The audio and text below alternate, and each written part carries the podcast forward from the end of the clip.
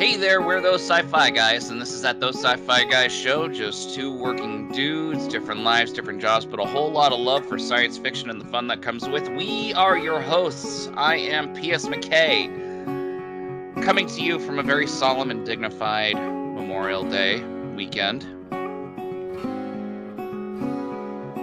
Oh, that's it. Okay. Normally That's it. You normally you drone on for a little bit. I, I do, but not this time. Not not not today. I, I'm DT Cavman, and Memorial Day is one of those bittersweet days for those of us who've served, or for anybody who's lost somebody they knew uh, in you know in service of their country. So, and while it is a perfect time to enjoy time with family, uh, friends, you know, have a barbecue, get ready for the start of the summer season. It's also a nice time to make sure that uh, just to remember why we we have this holiday. Exactly. Exactly. Um we took the opportunity today for uh Mac Jr.'s Boy Scout troop to uh, assist at the Veterans Memorial Center today. And uh nothing special. Uh, We basically we cleaned up the the all the chairs and the tables and stuff for the breakfast that was served to all the veterans and the Hmm. the Veterans Association and everything Very nice. it's something that I like to sh- ha- expose him to because he needs to understand that this country is a very special place and you know we all serve it in different ways um If you really wanted to expose him to something outstanding, that is one good way to do it. Another way is if you had a chance to watch the National Memorial Day concert on PBS last night, oh no i missed it was oh excellent.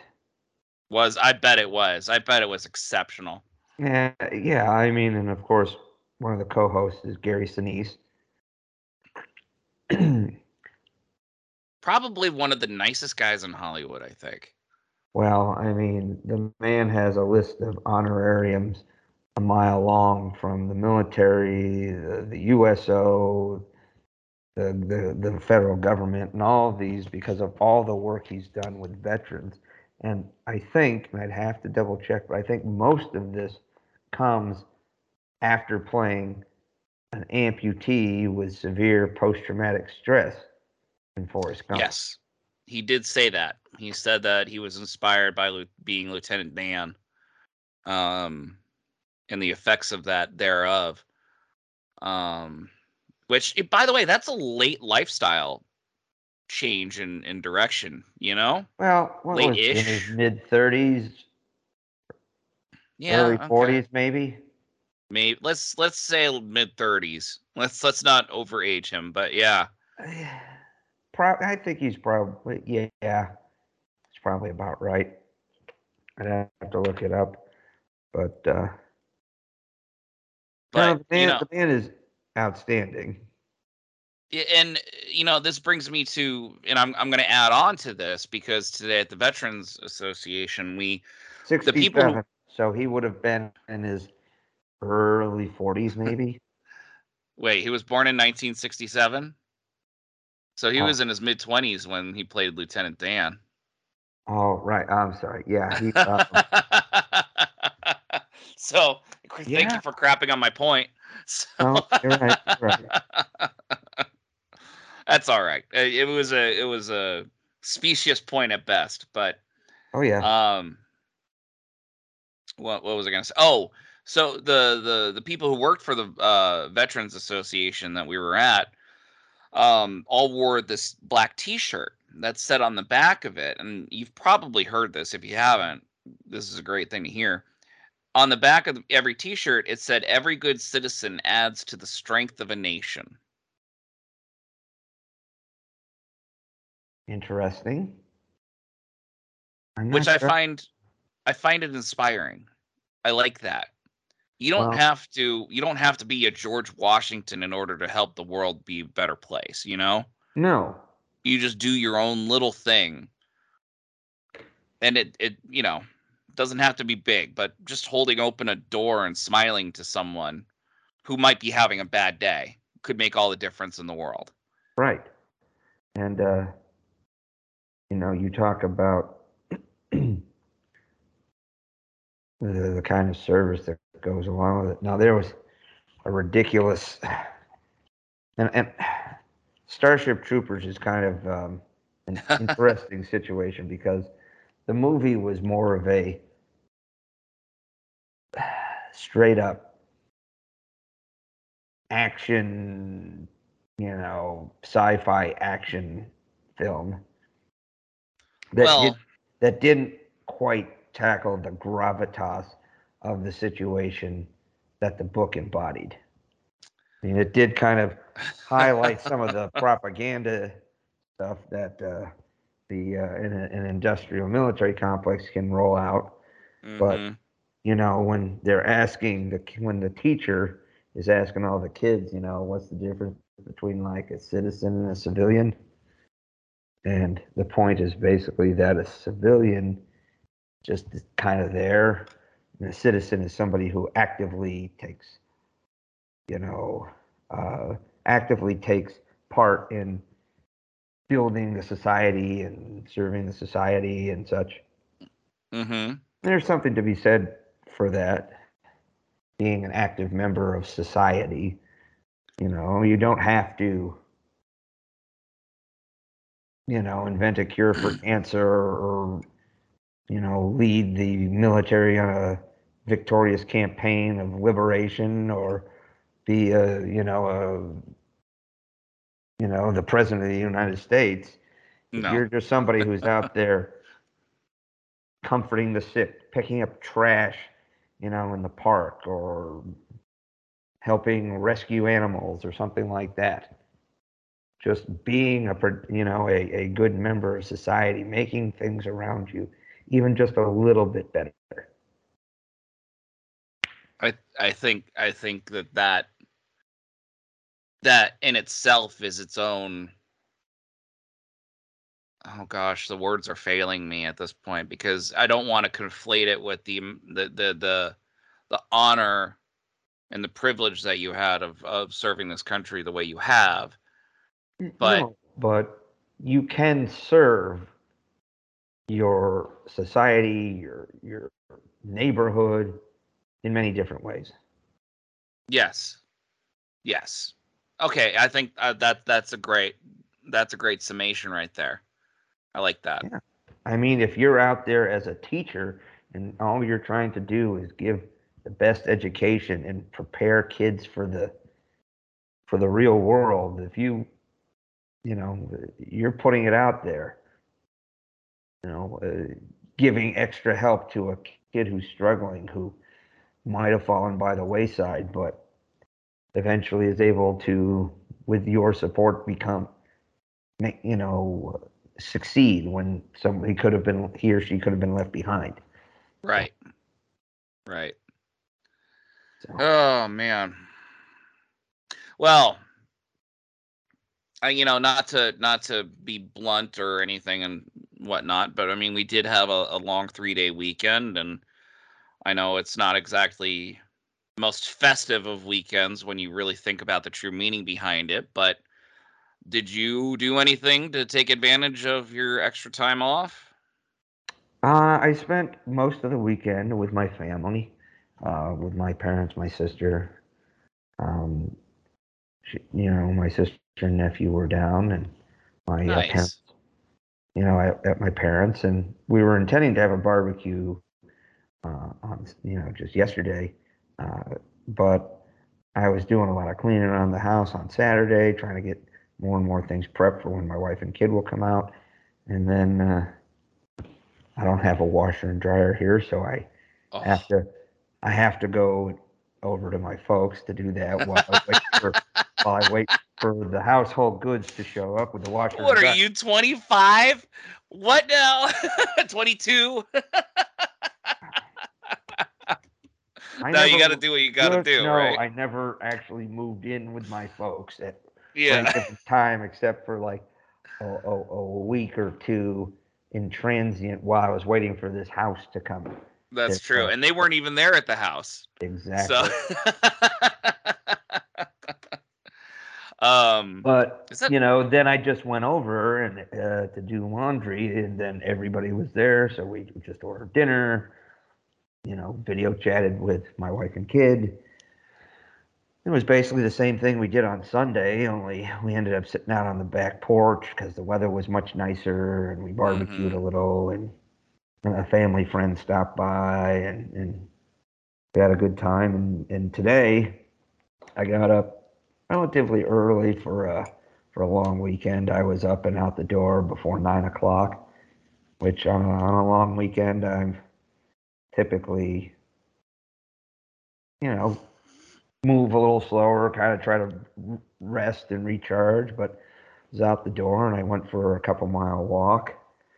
Um, you know, had my had some of my gear on, kind of as a commemoration. Listened to some patriotic music while I was doing it, just to be the entire cliche walking down the road. Did a did a one mile, you know, nature trail walk and was walking around the neighborhood. Turns out that guy I did ROTC with in college actually lives in the neighborhood. no. There were rumors, but it was unsubstantiated until today. So that's that's hilarious. That's great. Then I met coworkers for a late lunch, um, just because we never do anything off the clock, and you know, just kind of shot the breeze, had a decent meal, and came back. And uh, my parents and sister had taken my nephew to walk around the park in town. You know, the park near the zoo, Yep. which also is where they have a te- and where ha- that park also has a lot of memorials you know, and monuments and whatnot. So we walked around there, and then we treated ourselves to the local ice cream at that famed dairy that we all know. Uh such a friendly place. I love that place. Yep. Before I came back here and you know talked to my wife and kid and sat out on the back deck and had a beer and just kind of relaxed before I turned on an abysmal Red Sox game. Uh yeah. And talking to me isn't gonna add to your your positive disposition, that's for sure. Well, I'm looking forward to this week's topic. Uh, but before we dive into that, if I was so rude as to monopolize this, did you have a nice week long weekend? Um, did not as productive as I had hoped it would be, like any long weekend that I take. But um, uh, I mean, uh, the missus is down, has been down with COVID, so we really couldn't do very much anyway. She's fine. She's fine. She, you know, Still, thank five, thank goodness. zero stars would not recommend COVID. well, and you you had COVID 1.0, whereas she's got the she's got the one with the, the lack of teeth in it. Um, poser. I Yeah, poser coke before it was cool. yeah, you you had COVID before it was cool to have. So, but um, was a great line from Futurama. Posers. I was hating on Zoidberg before it was cool. yeah, it's a good line. Yeah. Um, Well, I do hope that your wife continues to have mild symptoms and, and gets better soon. well, it's it's funny because we're oh, shoot, we're all very confident that um, me and the kids, the kids and I had it back in December, and we've tested the kids, and they were negative, and that's fine. We're just run down. We're just tired, and I'm thinking that it's just our immune system So just here's the problem. off. When you get run down, you're more susceptible to anything, whether it's Right. COVID or something else. Yeah. I hope So- in that case you guys spent, you know, took time to lay low. Lots of time. We did. We we didn't really do very much of anything this whole weekend, which I mean we probably needed. We spent the last weekend at Disneyland, which is where it probably all started, by the way. So I But- I would have assumed that COVID came from Wizarding World at Universal, but that's just me. oh man, we, we were at Wizarding World and Universal at the the New Year's of 19 to 20. Um I hear there that were a lot of people around. zero in the U.S. for COVID. You would I I mean, I wouldn't be surprised. We didn't get it. No, I, didn't get it, I, obviously, but I, I'm just teasing because I'm not the hugest of Harry Potter fans. oh, well, look at me not reading into that. No, Damn it. well, There- speaking it- of not reading you into you are Captain Obvious's cousin, Captain Oblivious. well done, well done, sir. How long have you had that one chambered for? Uh, that was uh, actually pretty spur of the moment. Okay, all right. Well, chapeau, chapeau, sir. Good Okay. job. You have got the most pretentious vocabulary. You got cool. Chapeau. Chapeau. As my French teacher used to do whenever we did something good in class, and I never got the chapeau because I was a terrible French student. So, although, can I tell a really quick story? Because it's Mhm. classic. It's classic P.S. McKay. C'est la vie. So, so I'm a terrible French student in high school. Studied it for four years, and but I, I stuck with it. Huh? Keep going. Okay. Stuck with it for four years. I ingratiated myself to the teacher for at least showing that I worked hard, right? Um, lo and behold, I go to college and you have to take uh, you know, up to three levels of language you could place into a second level or third level, and then you're done out of the requirement of a foreign language. Yeah. So I placed it in French two. Did that the, the at the end of my freshman year when I'm done with French the TA, who was born in Paris, by the way, the teaching assistant, after doing a word lab, a language lab with us, Totally pompous then. it- well, he stops me and he goes, Monsieur McKay, um, I've been curious. Were you born in France? I'm like, what? No, no, I was I was born in uh, New England. And he goes, oh. Well, the way you speak, you sound like you were a native French speaker. I'm like, oh, that means the world to me. Thank you so much, Monsieur. And I hate native French. They are all no, swine. no, you're waiting for the shoe to drop, and it will. Trust me. So lo and behold, that summer I go back home, and I'm at the grocery store one day with my brother. We're we're getting stuff to go and do a cookout at, at my grandfather's uh, pool, and I run into my French teacher who was that but by that time had retired, and I go, Madam, I just want you to know, and I told the story, and she stops and she goes, Oh, Jean Pierre. That was my French name in her class. Jean Pierre, that's wonderful. He must have been talking about your accent though. Not your not your not your vocabulary. and I'm like, what wait a minute, no, he was telling me that I was speaking French well. And she's like, no, no, no, no. It was it was your accent. So like, you, have a good accent, but your uh, syntax is shit.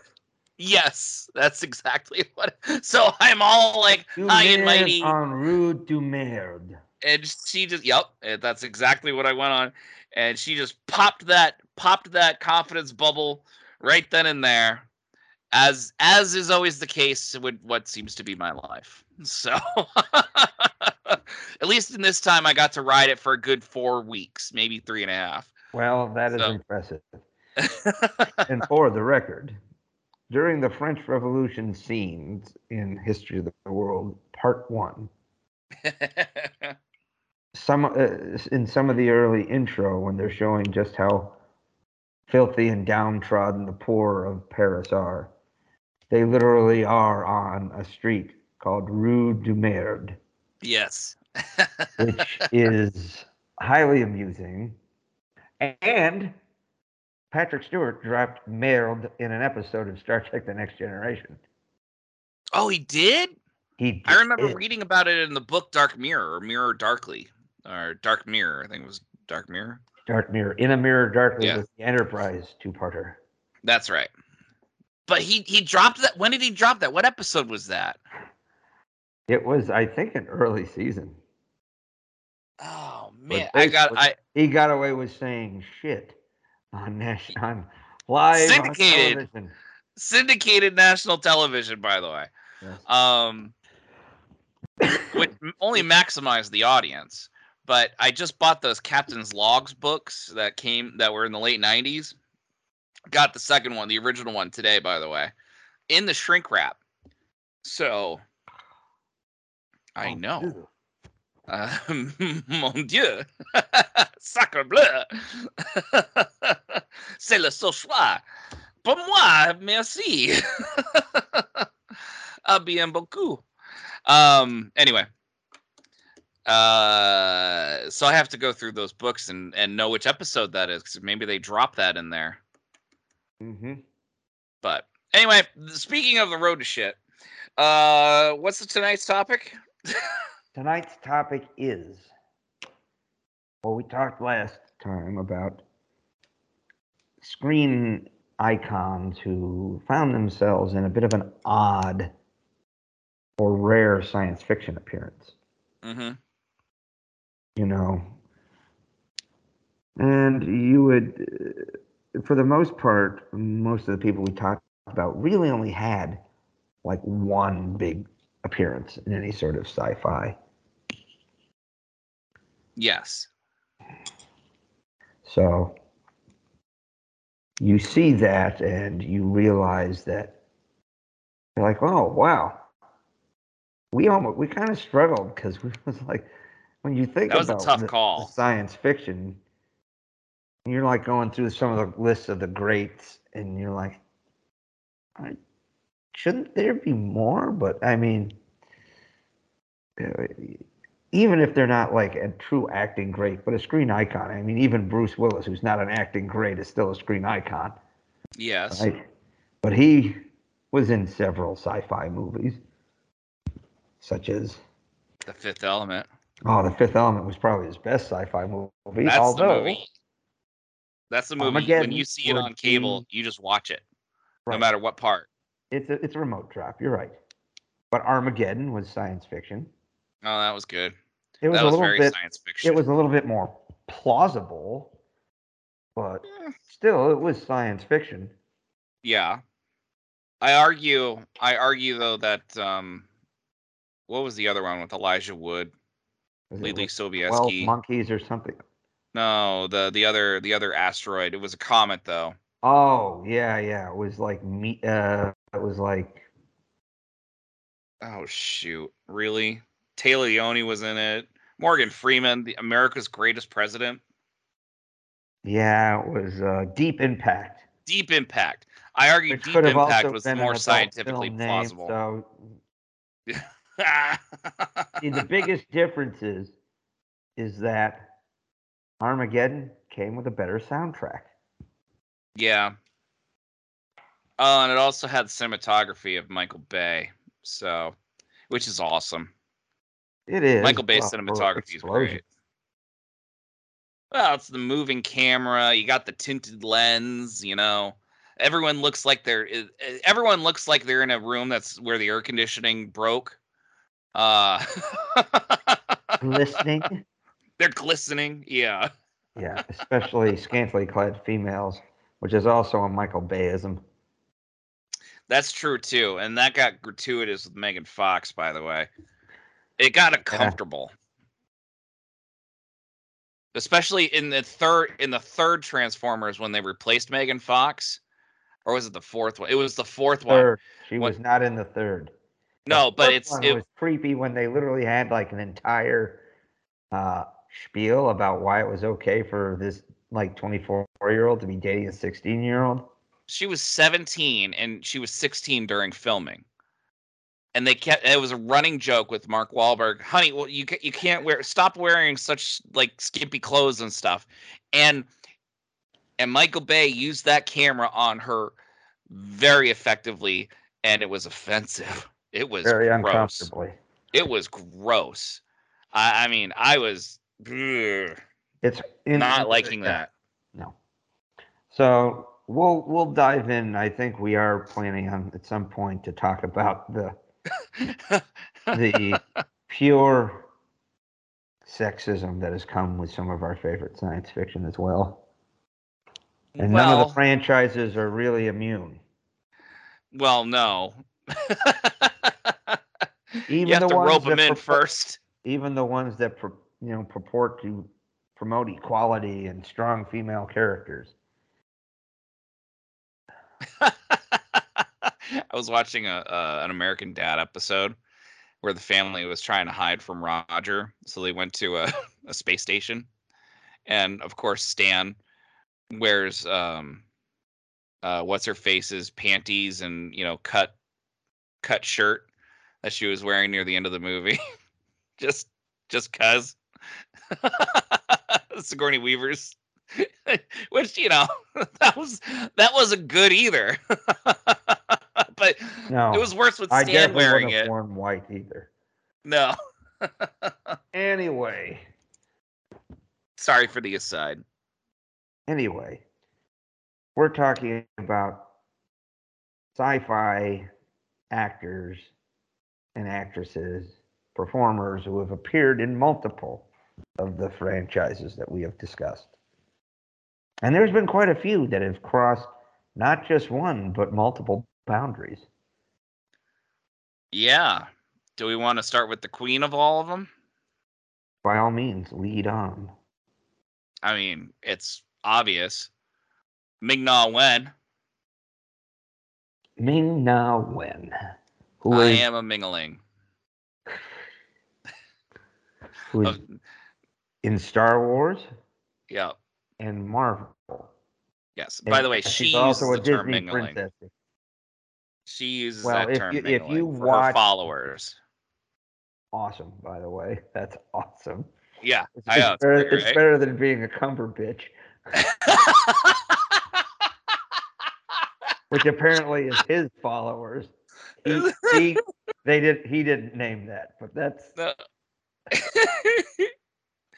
what, what, who was the guy that won American Idol or came up second in American Clay Clay Clay Clay Aiken. Clay Aiken? Wh- wh- How do I know? who were that? his what were his followers called? Clay Claymiacs? Clay, Oh, oh, No. Don't. No, do not sully this podcast with that shit. that needs to be edited. We'll see. Gross. Gross. Ming Na Wen. Anyway, Ming Na Wen. Yeah, of course, she's also a Disney legend, a Disney princess, an actual Disney legend, according to Yep. Disney and their corporation. But she has done Star Wars, and she's a huge Star Wars fan. And Mhm. she was in Agents of S.H.I.E.L.D. As Melinda May, who was our, uh, one of my absolute favorite characters on the show. And of course, we all know I'm a big Ming Na fan, but M- Melinda May was a stone cold badass. Oh, she was. She was fantastic. I loved May. And as much as I love Scarlett Johansson as Black Widow, fuck man, I think Melinda, I think Melinda May was even more badass. Oh yeah, absolutely. I agree with that.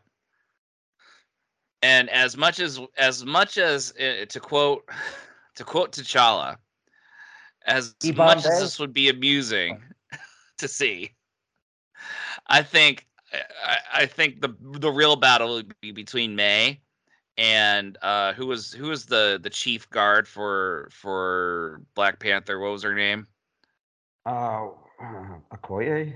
Okoye, yes. I think that would be the ultimate battle, not not her and uh, uh, Black Widow. Fair Do you enough. disagree? You disagree. A, a co- no, no. I'm I'm just thinking about it. That's all. Because it wasn't Okoye who was trying to throw down with uh with Romanoff. It was um Ayo, Oh, it was. You're right. who's actually much taller than Okoye. She is. Yeah, she is. You're correct. You She are was in correct. Falcon and the Winter Soldier though, so it was good. Some good continuity there. That was really good continuity. I, I I knew that. Well, shoot. All right. Well, so that so we have we have Ming Na Wen. Which, Probably the, the the apex. No, I actually think the queen, the queen of crossovers, might very well be the first lady of Star Trek, appearing on Babylon Five, Uh, especially with all the early heat that came between the franchises. ooh, But she before might have been on Andromeda too. That doesn't count. Her husband wrote it. At least it's well. I mean, it does count as her jumping franchises. That that is true. Um, but I, I, I before we jump off of um, Ming Na Wen, uh, like we said, we Fennec Shand definitely a, a great addition to the Mandalorian and Book of Boba Fett, uh, as well as Mhm. Bad Batch. And I believe she is returning to voice Fennec Shand in the Bad Batch season two. That trailer just dropped. Looked awesome. I didn't see it, but I saw it was trending. I know that Star Wars Celebration has been a thing going on. There's been a lot of leaks of the other stuff that they have not shown publicly trailers of, like Ahsoka and uh, Mandalorian season three, but we haven't Yeah. gotten any leaks of that. Apparently, they have shown clips of live action Ezra, Hera, and Sabine. Interesting. There was this thing going on about Ashley Eckstein, the voice of Ahsoka in, in the um, animation in the animated series. I don't know what it was, and it might have been amplified because you know the internet. But I guess like she kind of had like a breakdown or something because she wasn't, or she she showed emotion or something at not being picked to play the live action Ahsoka. Is- Yeah, Do you know anything about this? No, but I do know she's been incredibly supportive of Rosario Dawson and her performance. She- Yes. I think she has been angling to even get a voice cameo. I think it would be great if in a if there's a flashback scene in Ahsoka where you might have her play the younger Ahsoka because she's she's not a tall woman. Rosario Mhm. Dawson is taller than her, and she does have kind of a higher, kind of more youthful sounding voice, which is why she plays a lot of kids and stuff in her animation work. Right. That that would be awesome if you get live action. Hayden Christensen, live action Ashley Eckstein playing young Ahsoka in like a, a two minute scene as a flashback. that would be pretty sweet. Because there, Hayden Christensen was being cagey about whether or not he was in Ahsoka, but we all know he's going to be in Ahsoka. This is true. Anyway, that's where we're at with that. But I look forward to seeing more of Fennec Shand from Ming Na Wen in. I know she'll voice. I think she's going to voice again in Bad Batch, and I'm sure she'll come back in whatever big showdown they have. If they do have a Book of Boba Fett season two, I think she'll be great. I would absolutely love it if Marvel brought her back into the MCU somewhere as Melinda May. I mean, they've already brought several, I guess, alternate-ish versions of characters back. No. Rebel Yeah, with Quake. Professor X. I haven't seen it, but yeah, I still haven't seen Doctor Strange. Well, I mean- so- You couldn't hide Patrick Stewart's voice in the trailer. no, you couldn't. No, I mean, There's pretty no much all the spoilers there. Pretty much all the spoilers that are out there, I'm I'm mostly aware of now at this And point, Bruce and that's Campbell. just. Well, I knew Bruce. Cam- well, I knew you, obviously Bruce Campbell is in it. I still don't know his role, but um, It's fun and it's noticeable.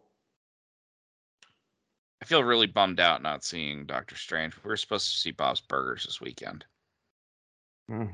but you know like every like every family we must make sacrifices for the greater good because of covid Yes. Yes, we do. how pretentious did that sound that was awful Extremely. You went into your pompous voice too. i did So all right. So Ming Na knocked out knocked that one out of the park. Maybe beat it into the ground a little bit. Uh, all right. So the first lady of Star Trek, Majel Barrett Roddenberry, yep who played Babylon 5 number one, played Christine Chapel, played Yep. Lwaxana Troi, and was the voice of the Starfleet computer for ever. All the way until 2009. Yep. And I guess there was a couple of voice cameos of computers in Discovery as well, like some archival stuff. They're not showing it here on IMDb, but that could be like a an Easter egg kind of thing. I wouldn't be surprised. Yep. But she did appear on Babylon 5 as Yep. the widow of the Centauri Empire, Emperor, Emperor Turhan, who died on a peace mission trying to basically apologize to the Narn. But the Centauri were like trying to assassinate. He was, they were like the Centauri was thinking of assassinating him. G'Kar was going to assassinate him. Everybody wanted to kill this guy and he really just wanted to meet a Vorlon and apologize to the Narn. G'Kar. this G'Kar, yeah. Particular, but and you get a moment where G'Kar learns why. That that was a good episode where G'Kar learns that the Emperor's trying to make amends, and he. This is right after fucking after Londo sets the the plans of the uh, you know the Centauri attack on the Narn in motion, and G'Kar's like, you know what, I'll, I'll drink to your emperor and to you. And Londo's sitting there overlooking, Yeah. super guilty. Oh my god, that, that was such a great show. But like, Uh, I think a season later, um, his wife, who was a telepath, uh, and was um, came to the station and was to meet with Londo as well. It was played by Majel Barrett, and she uh, she dropped a truth bomb on Londo and Vir. what was the truth bomb? She told them both that they would be emperor. Oh. like, what? No, we both can't be emperor. She's like, well, one will be emperor after the other dies. And they they spend like the rest of the episode kind of nervously eyeballing each other. And, and they're sit towards the end of the episode. They're sitting in Londo's quarters, and he's like, "Don't you have a shuttle to catch?" And Vir's like, "Oh no, not for another couple hours."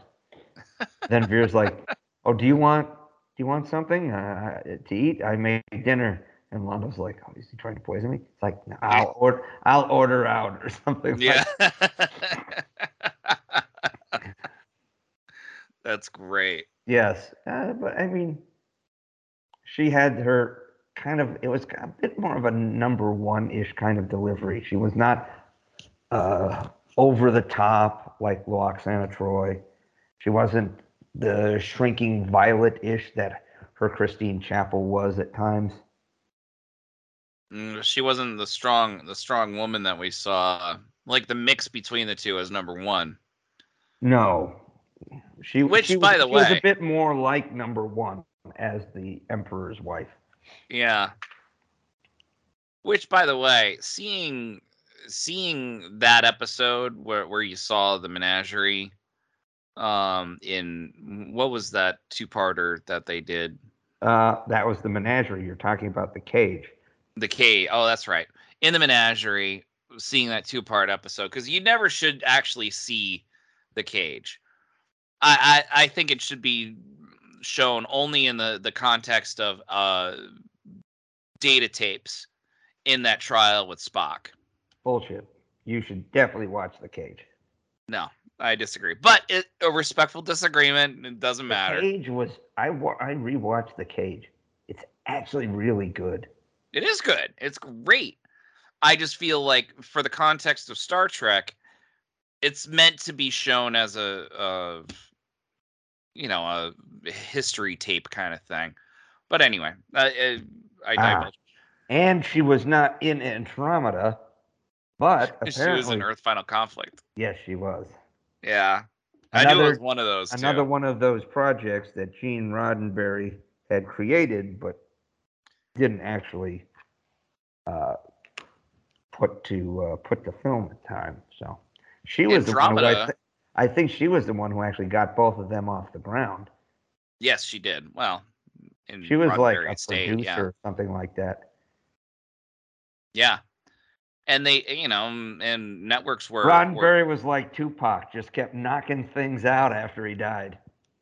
Well, that's the thing. I mean, networks were looking for the next syndicated deal because they saw Star Trek was the first like syndicated show to really show the power of syndication on first run basis, right? So Next Generation, Deep Space Nine both have success.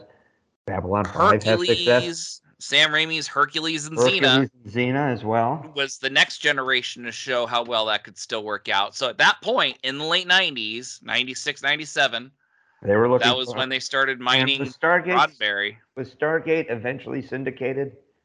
No. Um well yes. Okay, so what it would do is it would air it would air on Showtime for the first year of that season. And then when it got to season 2, season 1 went to network syndication airing once a week. Does that make sense? So season one was on Showtime originally, and then it moved to syndication. Right, and it was on uh, S- Stargate was on Showtime like all the way through season 6, I think. And then season 7 it went to Sci-Fi.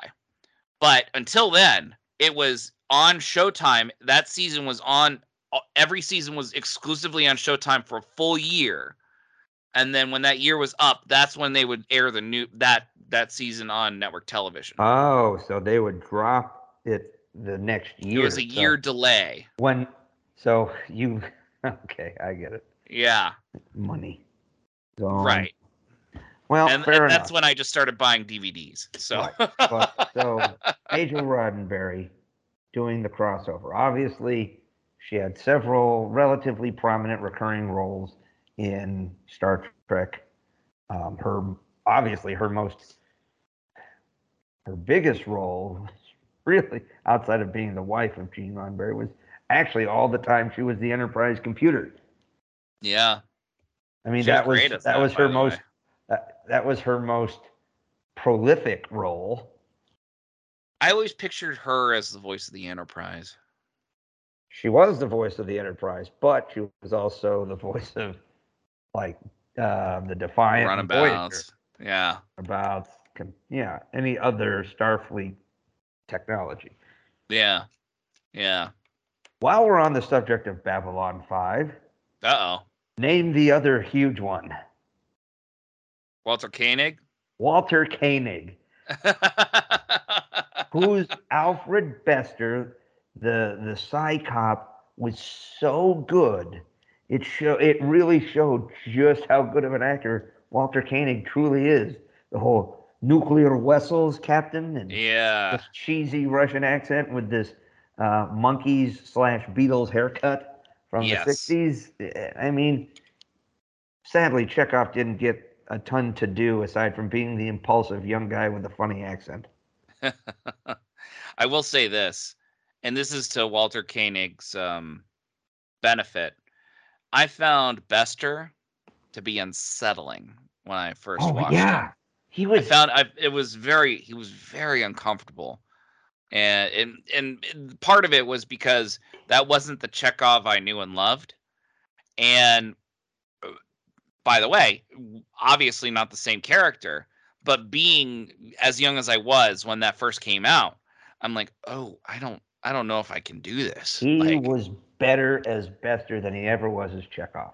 oh, absolutely, And absolutely, and to be and just so you know, I think Chekov in Star Trek Two was a very good performance. yes, His Chekov in that role, that was the most you've got to see, I think, out of Walter Koenig as Chekov was that. Actually, he was actually pretty good in Generations too like when he's muttering in Russian when there's no sick bay. He's like, "You, you, you're both medics. Let's go." But that was that was because he took DeForest Kelley's role. Yeah. but he just threw in some Russian curse or something. Боже мой! Боже! You, you, still, you're now medics. Let's go. yeah, that was kind of a McCoy kind of thing too. But Bester oh my God, Bester was so devious and he was so slimy. And he, you know, he had all this air of politeness about him, but it was Mhm. always menacing. Yes. He was pitch perfect. To be honest with He- you, if I'm struggling to think of who would be that good as that character in the reboot. I've got a suggestion for you, but you're not too familiar, and you might you might be you might poo poo it. I gotta be honest with you. I gotta um oh okay. quick one. Harry Potter's Dolores Umbridge from the fifth book. She was if you watch that movie, I'm not She in the was for gender swapping. oh stop it. No. I'm no, not. I'm just saying she she played that exact same kind of character. She was the sickly sweet. She dressed all prim and proper. well, that she was she Kai spoke Winn. very kindly. Yeah, a lot like Kai Winn, but even more saccharine sweet. And She had like kitten pictures of kittens uh, in her She office. kittens or something. No, she didn't murder kittens. She loved kittens, but she definitely she said one thing while meaning another in such a saccharine sweet tone that I think that would work. Saccharine sweet, but he was he was deviously and menacingly charming. He was Yes. basically a serial killer. In yeah, one he of, was. He was a the- psychopath. He was psych- one of serial killer. these really charming serial killers. He was Ted Bundy. Yeah, uh, in a lot of ways.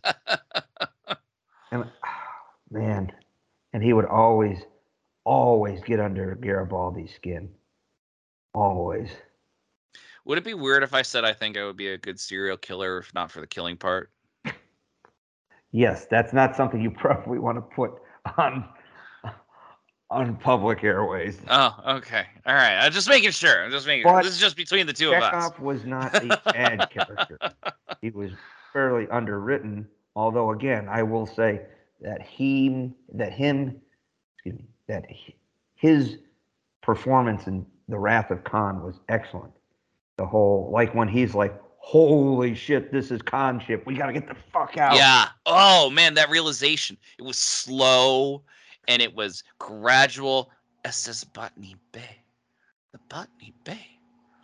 Mind you, it's been seven years since I've seen this movie. I mean, I, I forced my wife to watch uh, Wrath of Khan right after Nimoy's death, by the way. Still And then I cried, and then I cried like a baby Star after. Trek movie. Uh, six is a six is a close is a close is second. close, and First Contact is right up there too.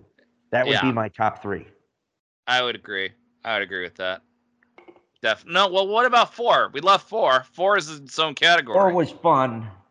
That that's in the top five, and I think be uh, Star Trek Beyond would have to be in. I think those would be the top five for me. All right, we do need to do an analysis in the whole Star, the original Star Trek movie uh, genre about how they put a complete trilogy in the middle of six movies. Quite impressive, by the way. Um, but we'll Not get into that in another way. time. No, Yes. Especially Um, since four, in many ways, felt like a bit of an epilogue at times. But it was all still connected, and they did not resolve everything until the end of four. No. That being said, it- you still saw if five was dealing with the repercussions thereof still after. little. Um. Okay. That being said, are we moving on. yes, I think so. I got one. Yeah, I think we're yes. Sorry, you, you wanted to add No, no, one go more ahead. thing. Jason Momoa, Ooh, he was in Game of Thrones. Uh, you said he was in Stargate Stargate Atlantis. Atlantis. And he's And- Aquaman. Aquaman. He also he also played Conan the the Barbarian. Ooh, which is another uh, Sword and Sandals franchise. It is. Uh, it is. Fantasy. Legendary. I mean, that Conan stories have been written for, what, 90 years, wasn't it? Yeah, something like that. something like the 30s, the Conan stories? Yeah. I mean, the movie bombed. It was his first venture after uh, Stargate Atlantis, but uh, yeah, uh, I mean, he's still that that young kid was able to scrap himself out of that jam and Well, you know kind of make a name for himself here and there. I mean, he made Aquaman so badass.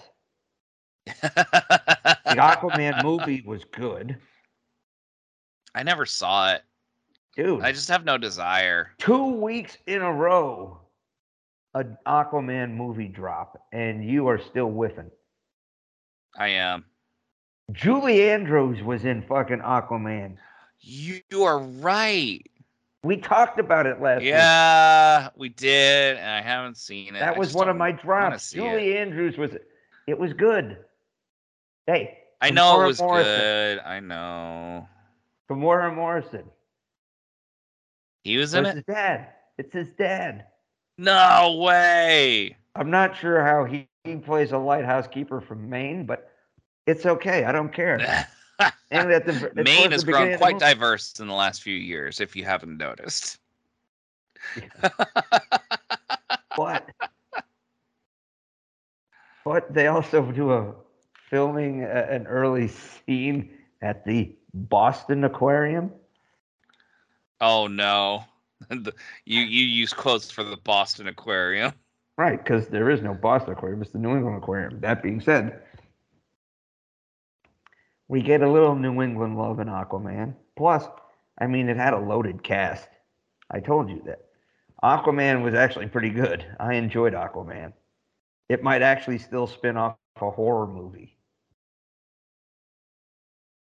I'm not seeing him listed here. Is he just like a cameo cameo or something? Who? Like Temuera Morrison. Oh Aquaman? shoot, never mind. Don't, uh, ignore me. Well, anyway, Jason Momoa, Khal Drogo in Game of Thrones, Yep. a lar a, a- an expanding franchise, who was a fascinating character, kind of not likable at first, but you kind of start to root for him towards the end of the first season That's Khal Drago. Yeah. as Khal as Khal Drogo. Yeah. Plus, he Um, looked he looked every bit the barbarian warrior. I mean, he's this big, strapping, muscular, handsome dude with Yep. naturally long hair yeah. a ripped physique. Perfect. I mean, he was perfect for it. And then as Aquaman, he gave Aquaman gravitas. He did. He did. And you you didn't see Stargate Atlantis, but he added a whole new level of fear to the Wraith that were the bad guys, the alien Oh, he was one of the bad guys. No, no. What he was in in Atlantis was he was a runner, meaning so most of the wraith would go would hibernate for you know hundreds of years to allow the human populations to re you know regrow and everything, and then they would come back out and do a culling every two or three hundred years, right? Um, so a lot of the human populations grew weary of this, and they would like build underground. However, some of the civil they not all the wraith would hibernate some of them would just like be awake the entire time and they feasted on your soul right? So they didn't age. Mm. so what they did was for sport some of these they, they were the hunters. They would they would take some of the people from worlds that they destroyed and and plant them with a tracking beacon and hunt them for all of eternity. Because they could they could sense in them like that they were a good survivor Oh, So, so he he was was one of the guys who was being hunted. perpetually until he ran he, until he came across the the the SG Atlantis team, and they were able to get rid of the the thing without killing him. So and he added a whole new level because he had this PTSD. He was able to train Layla, who was another local. Da-da-da-da-da-da. Oh, sorry. I know, Layla. Yeah. Captain. Um, I think it was Leela. No, not Leela. Layla. It was Teyla. Damn it. It was Teyla.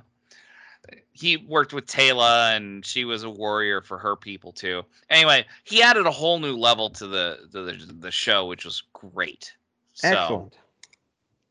And again, I liked his Arthur Curry.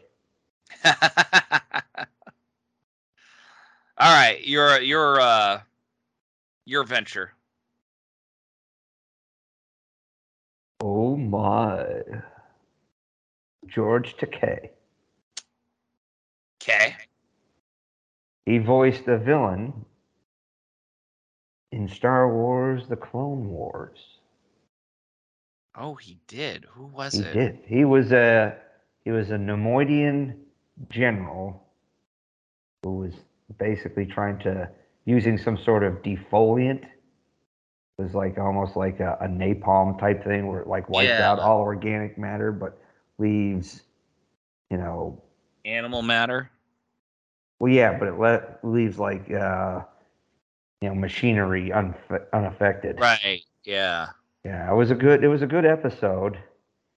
Um and apparently it was originally intended to be a recurring role, but the scheduling just never quite worked out. For But the Clone Wars. yes, I do believe he was the first Star Trek regular to cross to Star Wars. Do we have others? Oh yes.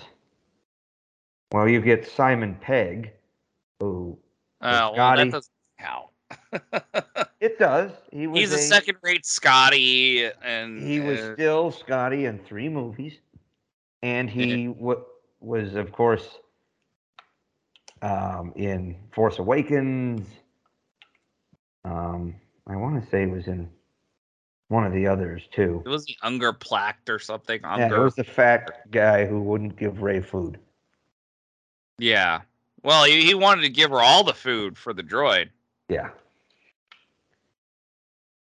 So- 27 portions or something like that or a Right. 100 portions or i don't know so him, Brent Spiner played uh, a a an imperial senator who was thought to have rebel leanings in an episode of Rebels.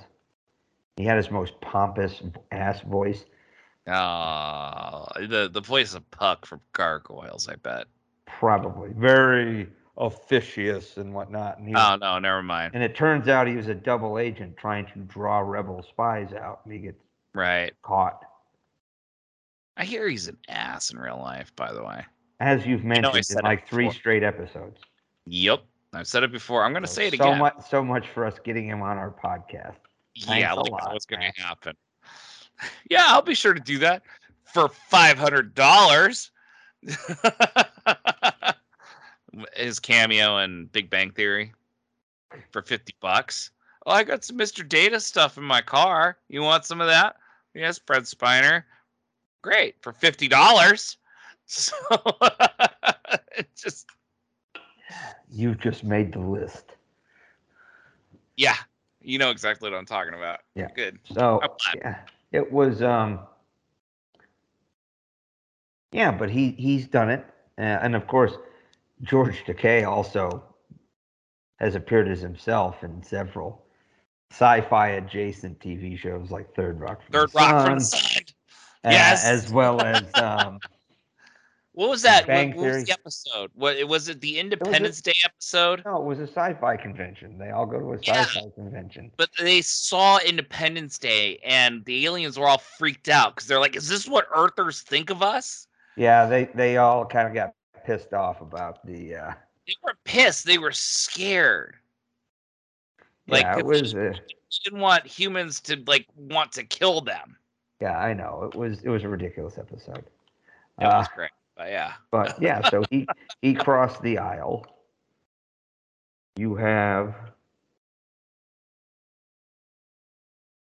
well, Katee Sackhoff, Bad, Babylon Five. Excuse me, Battlestar Galactica, Star Wars, Futurama, yeah. and she was in the Bionic Woman remake. I mean, her sci-fi cred is immaculate. Huh. Yeah, she's got a lot under her plate, doesn't she? Mm-hmm. That's I good. mean, all you need to know is that she's pl- been playing Bo Katan for like 10 years. That's true. Yeah. actually, maybe maybe 12 years she's been playing Bo Katan. Something along that line. Three separate TV series. Wouldn't surprise me if she shows up in Bad Batch either. No, she will. It won't. It wouldn't surprise me if you see some what actually happens to Mandalore stuff happen there because you're seeing a lot of these things that they talked about In, in the- in the live action. in shows. Rebels or some of these other things Yeah. after Order 66. So you you get um, she she's she's a sci-fi queen. sci-fi queen. Absolutely. She's Um, in two major franchises and does not have qualms about jumping into others. so, all right, you gotta. Huh. All right, well, I'm just gonna mention this one because it'll jump right into my next question. Jon Favreau. Boom. Iron Man, Star Wars, Star Wars. yeah, Uh, Marvel. is he in anything else? I'm sure. Elf? No. I mean, he directed it. By the way, he says that. I, I think I already said this, but Elf was what got him into Marvel. By the way, because They liked Kevin how he Feige- directed. well, Kevin Feige saw that Favreau could make a good movie with that wasn't a straight up comedy, be comedic, and be a huge box office draw, which is interesting. Favreau. His sci-fi cred is um, pretty solid right now. If, if you've watched, uh, you know, any any of the the Star Wars gallery stuff, Well, he was one of the first Mandalorians. He held the dark saber. That he was one for us to witness. pre Vizsla. Pre Vizsla, He was the leader of Night of Death Watch, Death Watch. That's right. who Bo Katan was part of. Yep. So Katee Sackhoff and Jon Favreau have been doing Mandalorian shit together for a while. His role as Happy Hogan has been a nice and amusing part of the Marvel Cinematic Universe. I had no memory of him being in the first Iron Man. He didn't have a he didn't have that huge a role No, he didn't. or much of a personality. The second movie is when I remember seeing him. Yeah. And obviously, he played a fantastic amount of himself in the third movie, watching Downton Abbey, which we finally just finished last night. What an So- excellent TV series. It's a great series. It's one of those series where you have to pay attention to every single thing they say because every line has a meaning. Yes, and especially you have to pay attention to Maggie Smith, who every line is filled. Every with- line, is- every is a one-liner. oh, it's every line she has is brilliant. it's so great. I wish I could be that intelligent, but I'm not. That, it, that wit is just so sharp. Mm-hmm. But anyway, Jon Favreau does have very strong sci-fi cred. Yep. If nothing else, the fact that he directed two Iron Man movies and continued to appear in the Marvel universe. Uh, I liked his interactions with Spider-Man. To be honest with you, Well, and that showed that showed how deep Happy was. You know. well, even even first, like um, where, he's like, all right, where like Tony dumps him off on Happy in the first Yeah. Spider-Man. But yeah. I like I liked his speech to to Peter in um Far from home. uh, Far from home in the in the Quinjet or the, the Yeah. whatever. It's like you're not Tony. You'll never be Tony. But he's like, you don't have to be Tony. You have to be you. You know. Actually, I like the scene with him and Morgan Stark, where he's sitting there Uh. at, at Tony's funeral. You hungry? Yeah. What do you want? Cheeseburgers. You know, cheeseburgers. I'll get you all the cheeseburgers. Well, he said. Tony liked cheeseburgers, and Tony, Yeah, that was the first thing. Remember when he's in the when he's in the car, he's like, "I want two things. First, I want an American cheeseburger, and then I want a press conference." And Yeah. he's sitting there just pounding like, like I think the It McDonald's was, like, it was a Burger King. First off, was it Burger King? dude, they went to Burger King. First of all, you don't go to Burger King. You go to Hardee's. Actually, out here it's it's Carl's Jr. But In and Out Burger, um, Ne- near the In and Out Burger. no, okay. Actually, you would go to In and Out. Yeah, You had In and Out. What's that? You had In and Out. I forget. You you lived out in Texas at one point. Yeah, they had it. I wasn't overly impressed. If I was gonna, if I was gonna have a, a fast food burger in Texas, I was going to Whataburger anyway. Uh, I've never had Whataburger. If you ever go to Texas, get a Whataburger. I, I will. I will. Steak and Shake, I hear, is good, but I, I see that they cook their burgers like medium. Eh, Ugh. it's better than White Castle. Well, Steamed burgers. I don't. I don't. steamed hams. I, I'm not gonna eat a steamed ham. Which, by the I'm way, chicken man is a classic. Steamed hams, even though they clearly have grill mark on them. Uh huh. It's it's a regional expression. What region? Upstate New York. Really? I'm from Utica, and I've never heard it. Well, not in Utica. and what was Oh, that coming from your kitchen? Aurora Borealis. Aurora Borealis. At In this your time kitchen. of year, at this longitude, coming completely from within your kitchen. Yes. mm-hmm. Can I see it? Nice. No. what was that like? It was like 22 minutes to Springfield or something like that. It was like, 22 stories in Springfield or something. yeah, Yeah, it was all like little minute things. They, they, they- that was a brilliant episode. That was probably one of the best. Which, again, you know, seeing it when I saw it for the first time as a young pup, did not appreciate at all. Steamed hams still Steamed lives on, especially it now. It's very memeable, but and God knows how many sci-fi legends have shown up in The Simpsons. oh I my mean, normally it's playing themselves. Like Leonard Nimoy's been on there numerous times in some of their best episodes too. Yeah, yeah.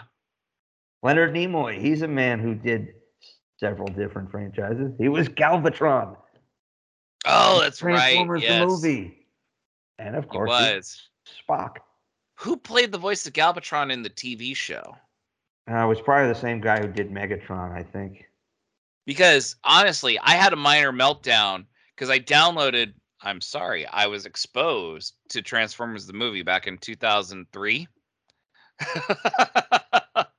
and I saw that you know you had um what's his face War of the Worlds guy um shoot what's his name Uh, Orson Welles no. no Orson something Well, the story was H.G. Wells, wasn't it? It was a, the story was Orson Welles. It's Orson Welles. Who did who? No, you're gonna make me look this up. Um, the voice of the voice of um, oh god, the voice of Unicron. That was Orson Welles, Yeah, that's what I'm which saying. Which we discussed last week. I know, but what I'm saying is, I had a minor breakdown when I first saw Transformers the movie as a minor adult in mm. 2003, seeing that it was Leonard Nimoy who was the voice of Galvatron.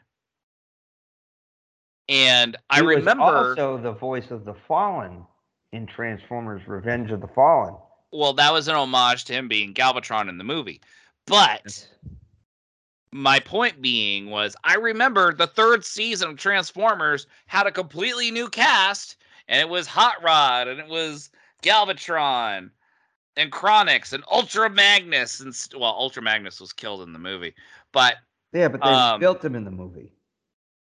Remember Oh, the junk, the junk people with uh, that's right, they did rebuild him in the movie. Yeah, with, with Eric Idle. Planet. Yeah. So, so I had this minor breakdown going. Wait, did Leonard Nimoy play that role in the TV show that I watched and hated because it wasn't Optimus Prime and Optimus Megatron? Prime. I mean, the only the only Transformer I knew was Bumblebee. Hmm. So he's done tra- he's done Transformers a few times, and he's done, of course, Star Trek. Yup. He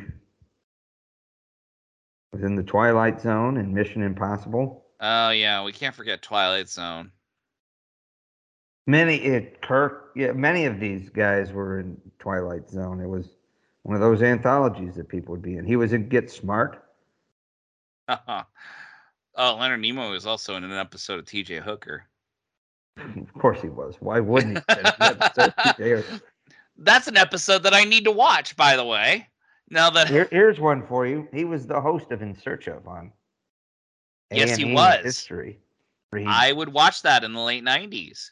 and the coolest thing Channel. was, I remember watching it. It was on the History Channel. I remember they did the episode on the Titanic where it's like, we still don't know where it is. And then, like two years after the fucking show ended, they found the Titanic. I know it's great, right? Kind of like those episodes of Unsolved Mysteries where, you know, they would come back like two years later. And it's like, and we got an update on a mystery that had been unsolved, but is Yeah. no longer. oh, you gotta love that Need, stuff. needless to say, oh, he did an episode of The Outer Limits the more recent one from the or 90s, the older one? the one from Oh, the he 90s. did, huh? And of course, he was himself in Futurama. Oh, he was in Invasion America. That's right. I forgot about that one. Invasion America. It was a mini series that was dropped in the 90s, in the late 90s. It was about like an alien prince who was basically exiled on Earth uh, Okay. because um, of a, like a civil war at home, and basically Leonard Nimoy plays one of the uh, enemy faction infiltrating the U.S. government, and it eventually became the war. I remember it just being invasion, and it's like this one this one detective or something that worked to try to to call these people out. well, it was it was animated. Oh, what? Uh, never mind then. Completely different show. Yeah, My bad. and of course, don't forget he also played. Um, he played uh, uh, uh, uh, action figure Spock in Big Bang Theory. well, yeah. He did play a recurring role in Fringe. He did. With uh what's his name from Mighty Ducks? Uh, yeah, Goldberg. Yeah. No, not Goldberg. Heck no. Not Goldberg. Joshua Jackson, wasn't it? Yeah, it was Joshua Jackson. By the way, he I think he recurred his role in the Outer Limits for iRobot. So he played the same character. Legendary lawyer Thomas Cutler. Well, needless No, to say, Thurman Cutler. Hmm. Leonard Nimoy, eh, for Spock alone, is a sci-fi legend, but he did do other things within the sci-fi community. Um, Shatner had a guest role as a dictator in an episode, in an early episode of seaQuest. Yeah, that was a And good if we're going to talk franchise hopping, or at least expansion, Mark Hamill. Well, we do in the shadows. I knew it. I knew you were going to bring that up. Mark Hamill was in What We Do in the Shadows, Yeah, he was. the original movie or the TV show? The no, the TV show. It was a fantastic. It was probably one of the best episodes they ever made. Season two, the the the the creation of Jackie Daytona. Well, okay, so he's in horror comedy, oh, it was fantastic. but he you need was, to see that episode. I promise you would love he, it. he was he played an alien masquerading as a say blind human scientist in seaQuest in a couple of episodes, and then he? yes, and then third he, season or second yes, season. second uh, second season, I believe, but then he became the Joker. Yes. And is his Joker maybe what might be one of the best.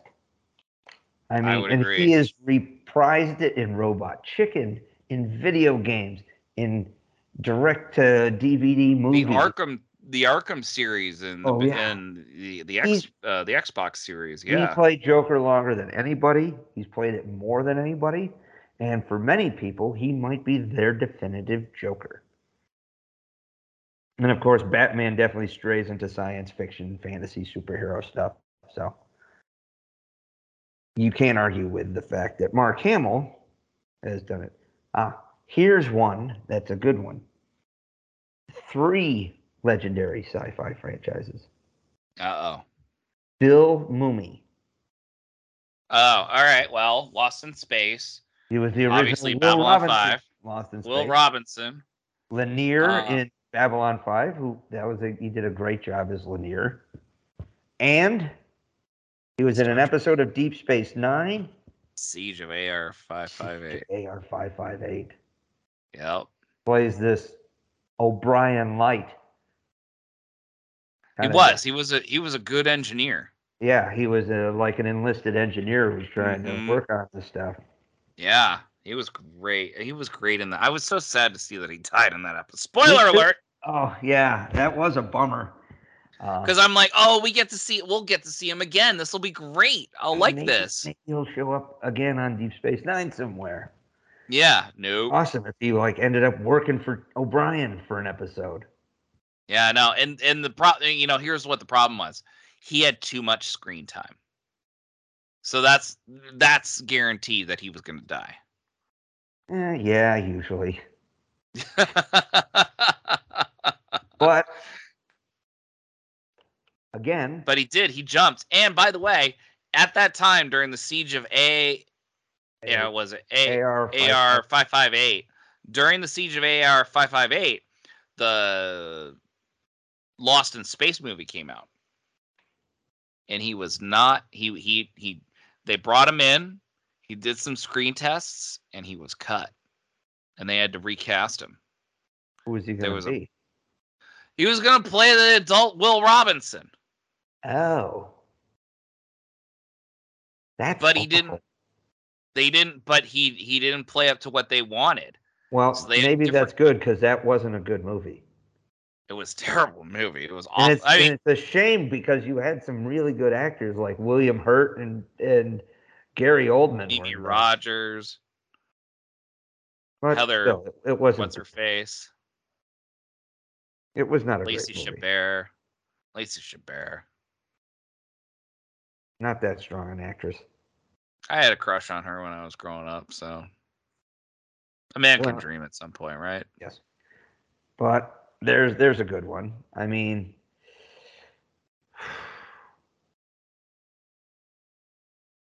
there's there's so Shoot, I'm many drawing a blank. well, no, there's, there's just There's so a lot. guest actors who have showed up in other stuff too. Yeah, I had a whole list and I didn't even write it down. Um, I mean, you, you can literally run out of time on on this list. There's just so many. But when you think about some of the biggies who've crossed over, are big. I mean, now are we talking about TV and movie or just movie? I mean, TV and movie. Sigourney Weaver is purely movie. Ah, Sigourney Weaver was also the villain of the Defenders. Oh, that's she was. You're right. You're you're right. By the way, Galaxy the most Quest? disappointing villain ever because they just didn't use her the right way. No, it was a little disappointing. And Galaxy Quest was fantastic. We've talked about that. Right. Hmm, There you are, Nathan Fillion. Firefly? Uh, Firefly. Lantern? Briscoe. Green Lantern. Wait. Oh, as the voice of Green Lantern? Yeah, he's he's voiced Green Lantern on a lot of the uh, the uh, DC animated movies. Yeah. Does a great there job. was remember that fan trailer with that, that that was made of him before the Ryan Reynolds Green Lantern came out, where it showed where uh what's his name? Ryan? Uh, no. Uh, what's his name? Hal Jordan. No. Well, Hal Jordan, yes, but Nathan played Fillion? him? Nathan Fillion, where Nathan Fillion was uh, uh, the the main character in the fan made trailer. Did you ever Okay. see that? I think so. It was great. it he came out in would've- 09 or been good. 2010. Yeah, he would have been great. Big Bang Theory. old. The Big Bang Theory even commented on it. It's like, why did we have Ryan Reynolds and not lovable rogue Nathan Fillion as the Green Lantern?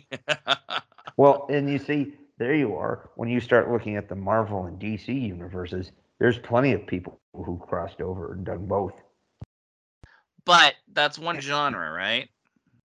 Are we talking about franchise? I mean, I guess it's We're muddled. talking franchise Yeah, because Star Trek and Star Wars are generally the same genre. yeah. No, you're right. I mean, I mean, your your lead off was Ming Na Wen, You are correct. but You're not mean, wrong, sir. You're such an ass. yep. Well, I mean, you have. Well, there, so Nathan Fillion has done a couple of roles in DC animated. He was uh, also vigilante in uh, the Justice League Unlimited series. Yeah. Well, he was in Firefly. He was in Firefly. He was. I think that was his, like- Lantern. Breakout role, was it not? It was his breakout role. I mean, he'd been kicking around and doing stuff, um, but that's kind of what helped make him kind of the sci-fi icon. He's done a lot of voice. He's a James Gunn guy, so he's had a lot of voice cameos It's true. Gunn He was in. Slither. Right, but he's also had voice cameos in both Guardians. He had a voice cameo in Guardians One and like a a picture cameo somewhere in Guardians Two. Yeah, he played. He was playing um, Stark, He was playing an actor who was playing an actor playing Stark in a movie poster. He, he's been By trying the to get Dairy a Queen. Booster Gold movie off the ground or TV show off the ground forever. Yeah. Um, he's, I- I mean, he's played himself numerous times, uh, but that man will dive into uh, sci-fi and fantasy. Wouldn't surprise me if he shows up in a Star Wars project at some point. but there, I got there you are, Patrick Stewart, X Men. Yeah, yeah, that's obvious. That should that should have been mentioned way early. I remember, and we I think I already talked about it. Um, how 92 Pro FM Giovanni from Giovanni and Kim. I don't think you listened to that that station. Nope. What did did you not. listen to in high school, man? I listen to country, man. You Wow. did. He's done a lot in the DC animated universe, Nathan Fillion. He Yeah. he played Steve Trevor in the Wonder Woman animated movie. Uh, he's played Hal Jordan numerous times. He was in the Percy Jackson movies. He was. That's awesome. That's on Yeah, Disney Plus. He played Hermes. oh, interesting. Yep, he uh So he oh, he was in Suicide Squad. I knew there was something. Oh yeah. he was in the right. Suicide Squad recently. The Suicide Squad. Hmm. That's Uh, that's I mean, oh, he was in Buffy. That's right. He after Firefly got canceled, he was one of the bad guys in Buffy's last season. hmm He did voice work on American Dad, Oh well, yeah. and of course, he he definitely did many voice roles on Robot Chicken. Yeah, yeah, he has. I've been on an American Dad kick the last uh, last week or so. And of course, he was he was Captain Hammer in the Doctor Horrible sing along blog. recently watched, rewatched. A man's gotta do. Yeah, the hey, hammer. buddy, you ran hammer's me. my- What if I'd been a knife? Yeah. It was that was this is what fun. pain feels like. No. That was, that was surprisingly amusing. Um, but he's got super cred when it comes to it. I mean, he's done DC, he's done Marvel, and of course Firefly. His time in Star Wars is coming. I yeah, just it's just it. a matter of time. It's a matter of time. Yeah, It's a matter of time. Um, Patrick Stewart. We don't need to talk about, right? We just know X-Men. It is what it is. Robin Star Hood Trek. Men in Tights.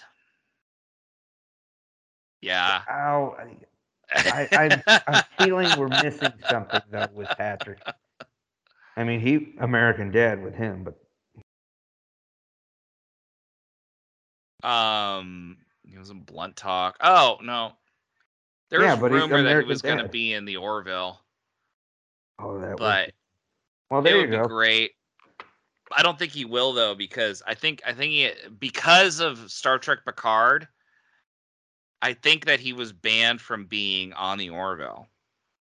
Well, I'm sure since as a main star, but that hasn't stopped tons of Star Trek actors from being on it. Tim Russ, Ethan Phillips, Robert Picardo. Uh, None of whom were on Star Trek Picard, no, no, but just saying in general. Um, oh, and none Penny of whom Johnson. are being asked back. Eddie Johnson. Penny Johnson. Oh, Penny, Penny, Johnson, Johnson. Jerald.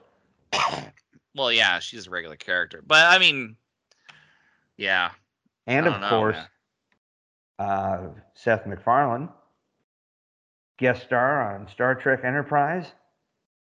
yeah, and Technically had a recurring role. and yes, he did, and he was in um, oh God, what was that Ron Perlman movie with the, he was the Devil Child? Was he in Um, Hellboy? he was Hellboy. He was he was in Hellboy too. Yes, Seth MacFarlane. as the robot. oh, he was in Futurama. He was the German robot. The German robot, of course. Yeah. that was his feature film debut. That was Seth MacFarlane's feature film debut. Doing voice work makes sense. yes, of course, but still feature film debut. Hey, there you go. Guy's got strong sci-fi cred. Yeah. And we all know he's a huge sci-fi nerd. Uh huh. But you know, outside of being in everything that he's done. but I mean, he's He's- been on The Simpsons. I mean, he's, he's, an interesting guy. I, I feel like he's hated by everyone for some reason. Oh, I mean, The He- internet he- hates him. he can be a little pompous, and he can be, um, and he can be kind of heavy-handed with his political commentary. But he's he's on the internet side when it comes to that political commentary though. And and Yeah, well, th- you that know how it internet is. still hates him. Like worse. Like I don't know. I think he, this is, I think, the reason why. If you ever watch like the the the, if you ever watch the DVD extras of like the first couple of seasons of Family Guy, and they're showing the like the table reads of early days of Family Guy, and you realize just what a big dweeb Seth MacFarlane used to be. He had huge glasses, like like saucers, not like thick. Yeah, They were just huge. yeah. He kind of had this like short buzz cut, kind of dressed, kind of. it's true. He was he looked like a probably a, nerd, wasn't he? He was He is- probably a big nerd. A nerd. yeah. He was probably he went to Rhode Island School of Design, man. I mean, he was he was one of those kids who was probably not amongst the most popular kids growing up. Kind of nerdy. no, he was not. was the artsy, nerdy kid. And, and then to he think of how many times gets- I'd been by that school and how many times he probably was there. Well, just think about it. He he gets he finally gets some success. He probably gets a personal trainer, gets his teeth whitened, gets if not laser eye surgery, at least contacts. You know, grows his hair out, get you know, and, and gets to do all of Mhm. this stuff. And he's actually a decent look. You know, he's a good looking guy with a lot of talent. The guy can sing. He's funny. He he can do killer impressions. So, I mean, he's people probably are jealous of him. At one point, he had three TV shows running at once. I mean, Yes. technically, he still technically does have three TV shows. Yeah. running. American Dad's still going strong. Family Guy, obviously. The And Orville. then the Orville's coming out this week. he gets to make his own Star for. Trek show. Well, he went to Fox. I mean, he went to NBC or CBS. I think he went to CBS and he said, "Listen, I want to reboot Star, uh, not reboot. I want to revive Star Trek." And they're like, "We love that we want to. We love that you want to re- revive it, but not with you." it was like, okay. And at one point, he went to NBC and he said, "Can we try to co-finance with each other and buy the rights to Star Trek from CBS?" He literally it tried to do that. Yeah, Yeah. he literally tried to do it. Didn't work. Um, because they were working with J.J. Abrams at that point. So, Uh, but I how well is that working out for them? well, I mean, Strange New go. Worlds Any- is probably anybody that J.J. Abrams has worked on in both Star Wars and Star Trek, he's brought his people. His his buddy Greg Grunberg, who shows up Yeah. in all his stuff. He was in Star Trek. He was in Star Wars. Felicity, Alias. I'm sure. Oh, he actually um, has a recurring role. Has had a uh, well, I don't know if it's truly recurring. He's had a couple of guest spots as as a guy on um, The Rookie with Nathan Fillion. Nah, yeah, yeah. I mean, it is what it is, man. You get uh, it's good to stay connected. I mean, we just talked about Bruce Campbell being in all of Sam Raimi stuff. We talked about, I mean, Mel Brooks had his staple of actors he wanted to have. Yeah. Well, I mean, Adam Sandler, he Adam he acts Sandler. all of his friends. He uses he uses movies as an excuse to to finance a vacation, Yeah, and some of them are which good. I mean some of is them aren't. wrong. I mean, it's it's fine, It's good if you can pull it off. And if you can, great, more power to you, as you should do. You know, learn learn learn the ropes, man. So, and I again, I don't think. uh, Here's the thing. All of these people we've mentioned, except for Brent Spiner, I think are good people, genuinely. So, and if you're a good person in Hollywood and it hasn't destroyed your soul, then yes, like you deserve that good work. You know, you deserve to. I think to work with the people that you do. friend. I know, but Getting one good back to- citizen makes for a greater nation. yes, we're getting back to that original topic. Uh, anyway, um, well, I mean, you can just look up and down the roster of Marvel and DC and see that they feed each other, even though there's that divide. You see the Star Trek, Star Wars, the small Star Trek, uh, you know, B5 debate. Although there Mhm. were quite a few guest actors who appeared on both. Andreas Yeah, quite a few. And G'Kar. he was G'Kar, he Tomalak. was Tomalak. Excellent in both, by the way. Oh, fantastic in both. Wasn't Tomalak in? Oh shoot! What was the last time we saw Tomalak? All good things, I believe. It was all good things, wasn't it? hmm It was on the neutral zone where that anomaly was. Yeah. right. Uh, one of the few recurring Romulan characters you ever got. Yeah. Which, by the way, the Romulans are never really fleshed out that much. We saw the Klingons get fleshed out. Uh, whatever. I'm going off topic. Going off topic. Well, Let's end it with two more. okay, who do you got? I'm asking you first. You're such an ass. Stop it. It's true though. Yes, I agree. Go. You're not wrong. Who was yours? Uh, I can't think of it off the top of my head. Um, All right. Well, Nana Visitor guest starred on ba- uh, Battlestar, and James Callis just recently guest starred on Star Trek Picard. So there's a little Star Trek and B5 crossover. wait a minute. Nana uh, Visitor. Battlestar. Yeah, she was in the cancer ward with Laura Roslin in an episode. She was fun. No. Yeah. Real. That was like at the very end of the whole series. Uh, somewhere, uh, yeah, maybe towards the end of the series. Shoot. Okay. Here's now this might not be canon, but Axanar. Oh, Richard CBS Hatch. doesn't want it to be ca- uh, canon. Richard Hatch, who played Yeah, that's a good pull. Who played um, Starbuck, the original Starbuck. oh, he was the original Apollo. Dirk Oh, he was the Benedict original Apollo, that's right, yeah. You're right. You are correct. Face Yep. from the A Team was the original Starbuck.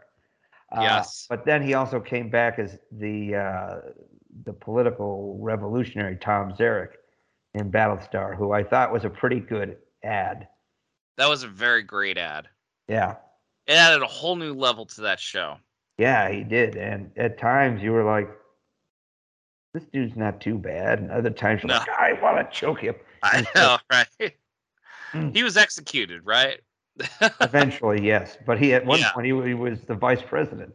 So, he was. you know. Uh, but yeah, and of course, ah, Tony Todd. Tony Todd. Old, he was Kurn. He was old Jake. Tony Todd. Oh yeah. He was also played Tony the Todd. commander in chief of the uh, Starfleet in in Axanar. Another, yeah. another great Star Trek Oh, character he's actor. great. I love that man. I love I, that man. I so would much. love if he was a recurring character, or, or uh, no, he's been a recurring character. He that dude deserves to be a regular on a Star Trek series. I'm just saying. He really does. Uh, it- the powerful performance that he provided in The Visitor.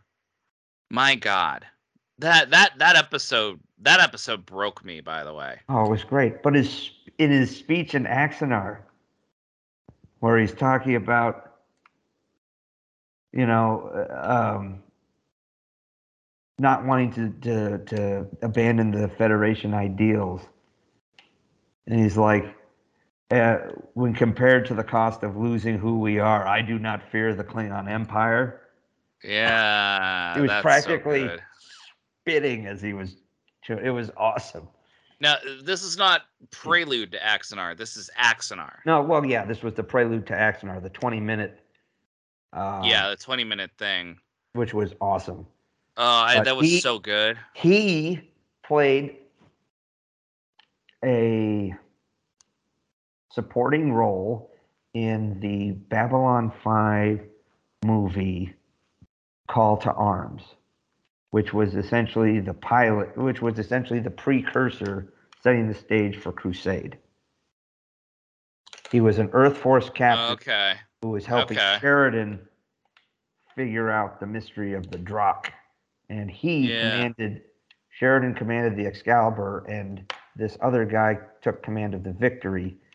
And the Victory sacrifices itself to stop the probe, to stop the uh, the Drakh attack. Um, so he, it was like, oh, that's a good move. Bring him in. I mean, there, there, there was tons of guest stars that bounced back and forth between the series, you know, tons. But Tony Todd is is one of my faves. I don't think Jeffrey Combs has crossed over, but no, no, no. and we're definitely not even counting all the people who've just crossed between the various Star Trek series, Yeah. series to series. But Jesus. so I've thrown a couple out there. Who else do you got? Um, I should have written them down, man. Yeah. Here, here's an interesting one. Yeah, please do. Mark Sheppard. Mark Sheppard. He appeared in Battlestar Galactica as the lawyer, um, who was like the the. Oh, and he was in Supernatural. He was also in Firefly. It was Badger and Firefly, that kind of like bookie like dude that they would occasionally get work from. Yeah. And Mark Sheppard was a is a fantastic actor. Yeah, and he's been in a ton of sci-fi stuff. He's had a couple of guest roles. I think he was in Deep Space Nine and Voyager. Um, his dad is W. Morgan Sheppard, who's been in numerous Star Trek projects. You know who he reminded me of? Who? Um, in Battlestar, he reminded me of Daredevil. A little bit. He would have been a perfect Daredevil. Interesting. I, you know, Charlie Cox, perfect. Yeah. Don't get me wrong. I'm not saying that he needs to replace Charlie Cox, No. but in a world without Charlie Cox, Mark Sheppard would have been a perfect Daredevil. oh yeah, he's a guy who's just all over the place in the sci-fi community. Oh yeah. But I mean, I know there was a lot of people saying, you know, begging James Gunn to pull because I guess Mark Hamill is his neighbor, and it's like I guess there was some discussion about him possibly showing up in uh, Guardians Three, which would have been epic. Well, uh, uh, didn't Mark uh, didn't didn't James Gunn tweet out, "Or I'm gonna walk over to Mark Hamill's house right now. Wish me luck." Yeah, but I think that was more of a gag than anything. You, you, I think you know- Mark Mark responded on Twitter, be like, "Hey, I got sandwiches. I'll be re- come on over." he's one of those guys who's literally a gem on Twitter, and I don't even have Twitter, but I Yeah. see tweets show up everywhere. Oh, Twitter, uh, Twitter is such a cesspool. I use it sparingly, but I try to use it for entertainment purposes. It's hard, but you you could still get some fun out of it. Um, yeah. Okay, I got one. Go ahead. Elon Musk. He was in Iron Man 2, and he was. That's was he in? Real life sci-fi, man. Real life sci-fi. I thought you were saying he showed up on other stuff. So No, no. But he was an Iron Man too. I remember that before before you knew who Elon was. By the way, true. Here's one. Here's an interesting poll. Harrison Ford. Star Wars, Indiana Jones, Blade Runner. oh, okay, we'll go with Blade Runner on that one. I don't Man. know. He did have to. Knowledge. Knowledge was their treasure. That was pretty sci-fi. That one. You know, have you heard anything about the new Indiana Jones movie? Because I haven't. I'm Not hearing that lately. there's like gonna be Time travel? time travel, and I guess that they're trying to set up like Phoebe Waller-Bridge as the a possible successor.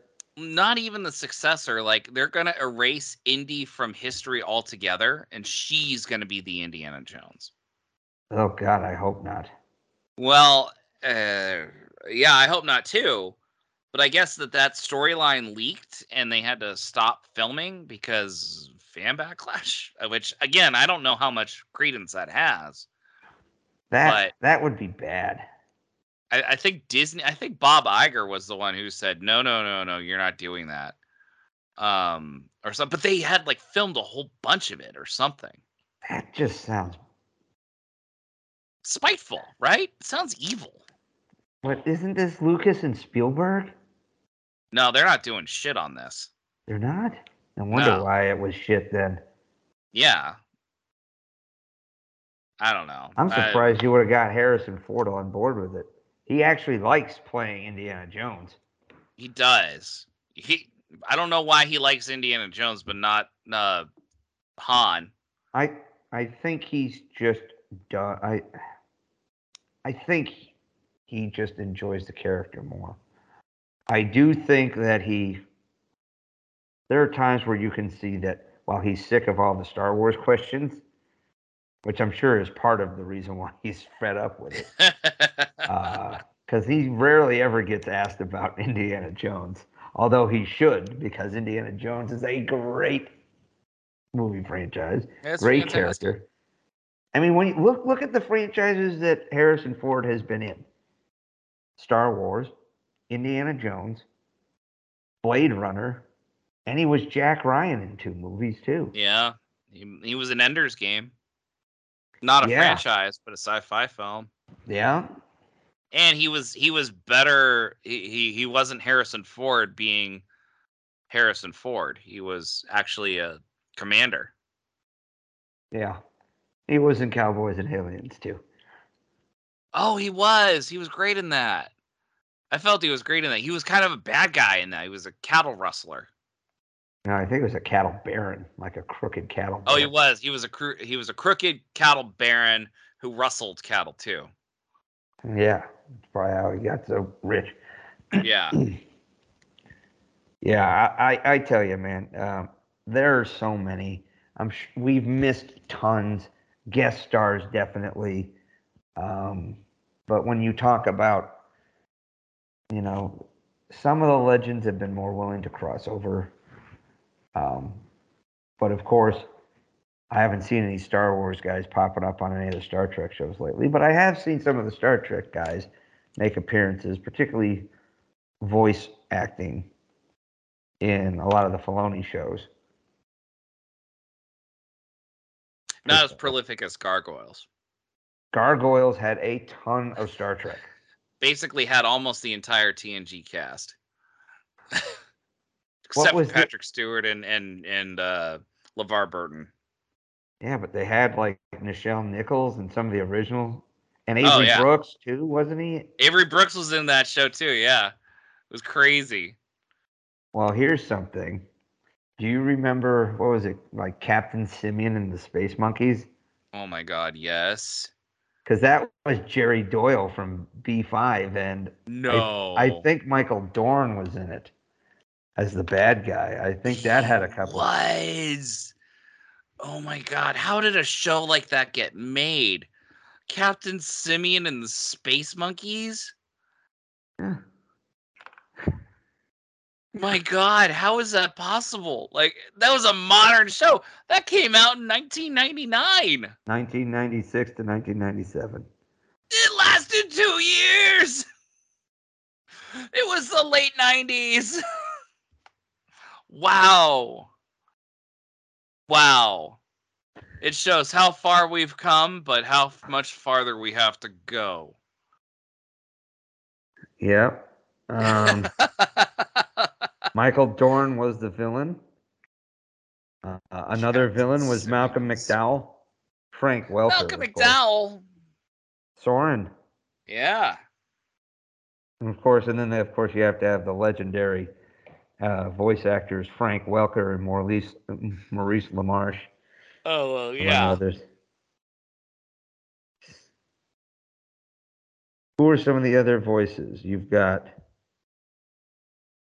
Jerry Doyle, Michael Yeah, I was gonna say. Um, I just saw another one. James Avery, Uncle Phil. who was in Enterprise. He was, and then Renee Auberjonois. He was in this too. Oh, Yeah, David he- Carradine too. David Carradine. Wow. Wow. That was such a strange show. I seem to recall Captain watching. Simian and the Space Monkeys. My goodness. Yeah. Okay. Should we end it on that? Dude, we just had a deep pull. That was a deep pull. We're ending it on Captain Simian and the Space Monkeys, everybody. Holy shit.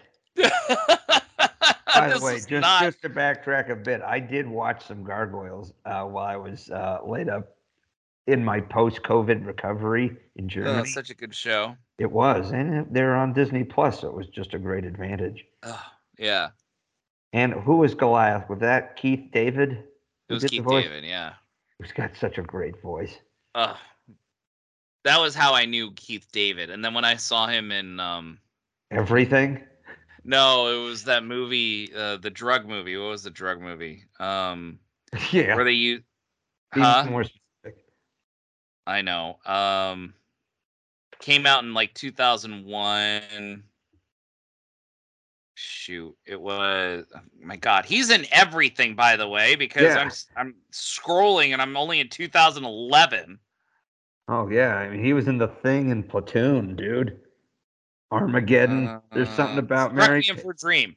When I saw him in Requiem for a Dream, I was like, "That's that's Goliath." Yeah, but look at he was in. Look at this guy's sci-fi cred: Pitch Black, Chronicles of Riddick, Cloud Atlas, Outer Limits, Outer Limits. the new one. Of course, gargoyles. Archer, that's right. He plays Lana's dad in Archer. That's right. I forgot about that. Oh, Who oh, was oh. Princess and the Frog? He was the villain. Yes, he was. He was. Rick and Morty. Yeah. Well, that that that That's that's, right. just He was, yeah. and he was in The Flash. He was in the Flash, wasn't he? Spawn. These are all like Mass Effect. Shoot, dude. All right, I think Keith David is the uh, ultimate crossover guy. I'm just gonna pin it. He's the king. Ming-Na wins the queen. uh, Let's pin it. Oh, like Mass Effect 2. Look at that. Weird.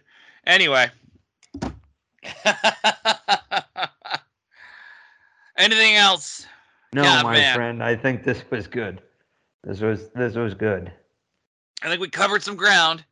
So, We did. Uh, on that note, everyone, I hope everyone has had a good and uh, a prosperous Memorial Day weekend. We'll see you next time. We'll keep working. You guys keep dreaming. So long, everyone. I am P.S. McKay. I'm GT Cavman. Watch Obi Wan Kenobi, and we'll see you on the high ground. We didn't even talk about Obi-Wan. Mm, before I sign off, did you watch Ah! this? Did you watch this week's episode of Strange New Worlds? No, I'm not going to be able to. I'm, I'm going to restart. I'm going to restart my subscription in a week and a half. All right, you need to watch it. There's actually, I know. I, think they aired this one this week for a reason, leading up to this weekend, The hmm? fourth episode. the fourth episode. Okay. All right. All right. All right. All right. All right. I'm Celebration. GT Cavman, and I also recommend Strange New World. and we'll see you on the high ground. there it is.